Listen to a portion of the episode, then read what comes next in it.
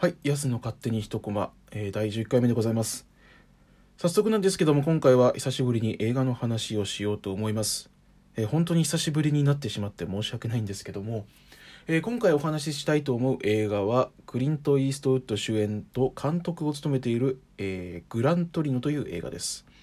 えこちらの映画なんですけど、僕あんまり、なんだろう、結構暗めの話で、ジャンルで言うと何なんだろう、ヒューマンドラマ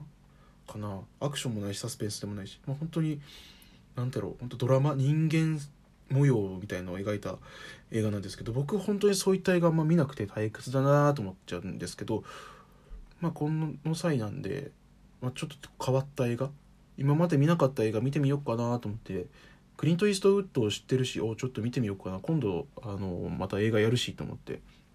見てみたんですけどこれがねあれって思うくらい面白くて。こんな映画こういうしいうなんてやろうあの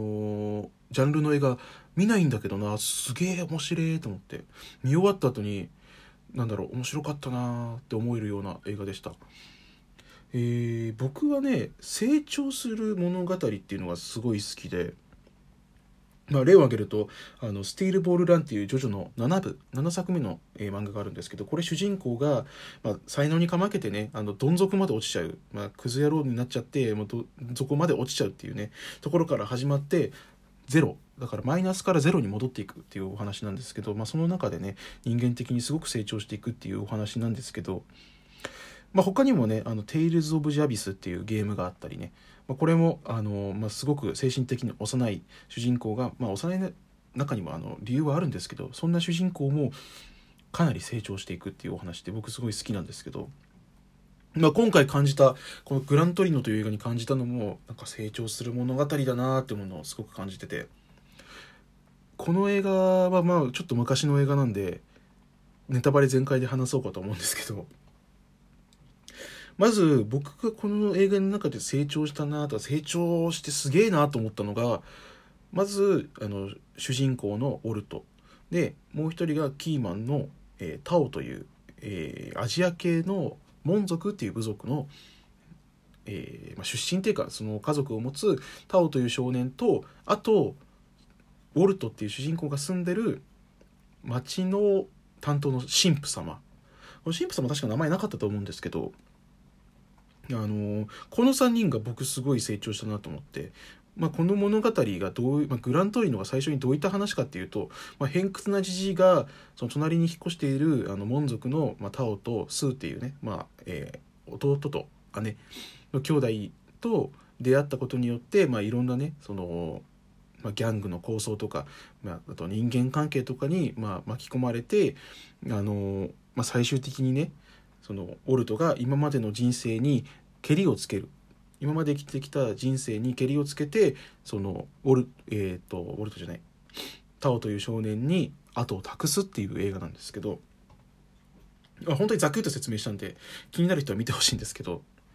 えーまあ、このねまずお話に関しては見ていただければもうすごく面白いんで、あのーおすすめの映画なんですけど、まあ、先ほど言ったこの成長に関してすごく話したくて。まずあの成長して最初に成長してうわっと思ったのが神父様なんですよ。でこの神父様はやっぱり何て言うんだろう。ミッションスクールっていうか神父様になる学校みたいのがあるんですけど、まあ、そこを卒業して神父になってきて結構もう童顔で若めの神父様なんですけど、まあ、それがね原因で主人公の偏屈じじいのウォルトに舐められちゃうんですよ。お前みたいな童貞顔のやつがみたいなあのーとか言われちゃうんですけどやっぱり何て言うんだろう。プライドがあるっていうか自分はそこの区域の神父なんだよっていうところがあって、まあ、生と死とはこういうものなんですよウォルトさんっていうね話をするんですけどあのなんて言うんだろう。人生経験は圧倒的に、えーウォルトの方が長くていやでもそれってさあれでしょ？あの学校で習ってきたことでしょってみんなそういうそこを卒業した人は同じこと言うでしょっていうねってことを言われちゃってうんってなっちゃうんですよ神父は。で一回追い返されちゃうんですよ。その結構言いくめ言いくるめられちゃって意気消沈っていうかまあ普通に帰ってきてただめげずにまた来るんですよオルトのところに。で最初はそんなボロクソに言われてた、えー神父様なんですけどその次の会話の時には何だろうその生と死に考えついて自分なりに考えてこうでこうでこうなんです。だからあなたはこうなんじゃないんですかっていう自分の考えと価値観を持ってバーンって話すんですよ。でそれを聞いててうわすごこんなこと言うんだと思って。なんだろうなめてたわけではないんですけど結構、まあ、名前も出てこないしは早くなのかなとか思って勝手に思ってたんですけどすごい自分の意見を持って話してて。うわすごいと思ってると同時に画面の向こうのそのオルトもうわえらくなんだろうストレートに来たなっていう結構感心した感じを見ててすげえなと思って。こんなんだろうこの短時間であんなめげずに成長できるんだと思って普通に尊敬しちゃったんですけど、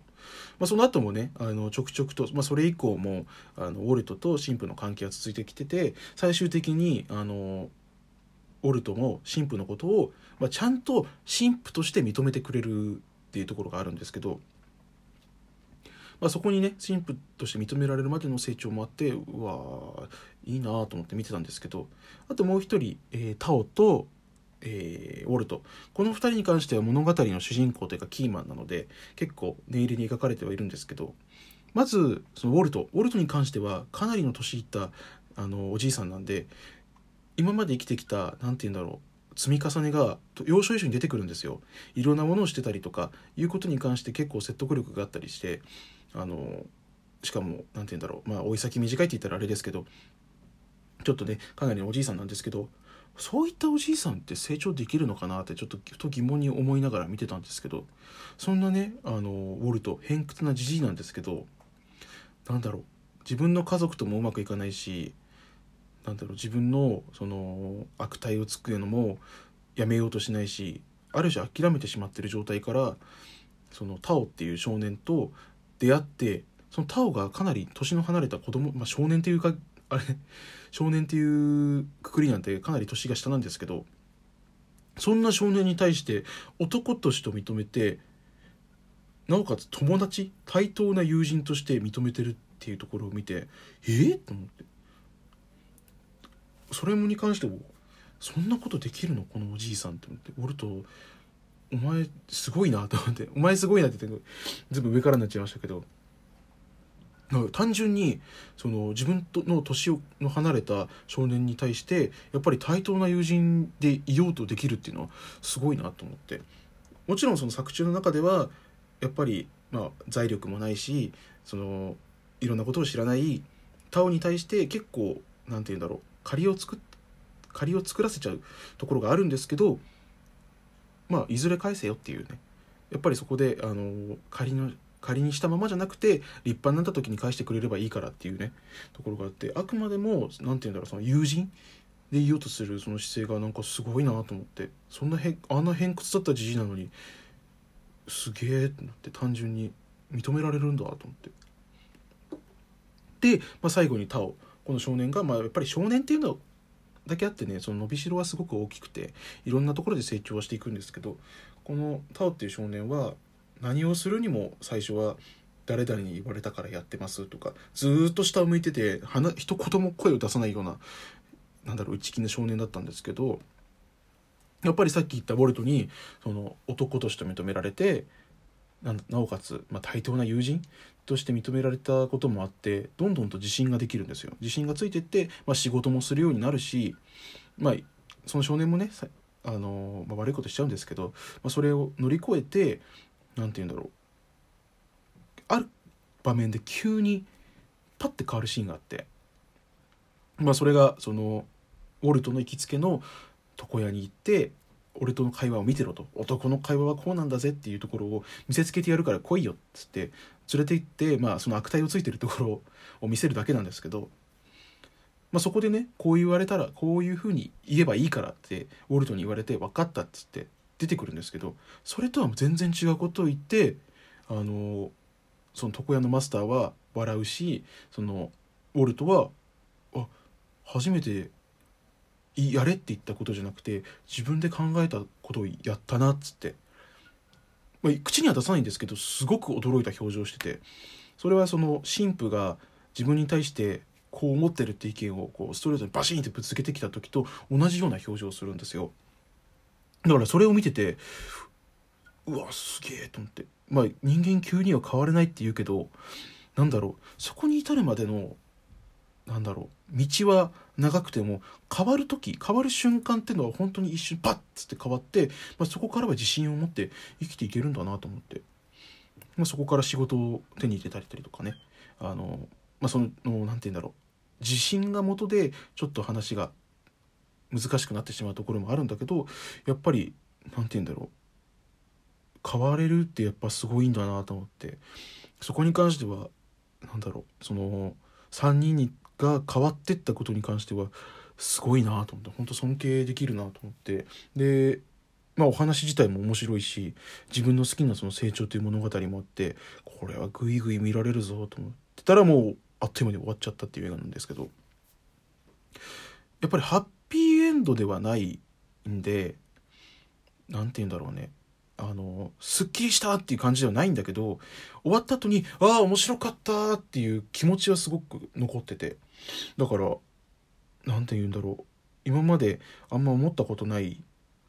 感想を持ててもうこの「グラントリノ」って映画見てよかったなと思いました。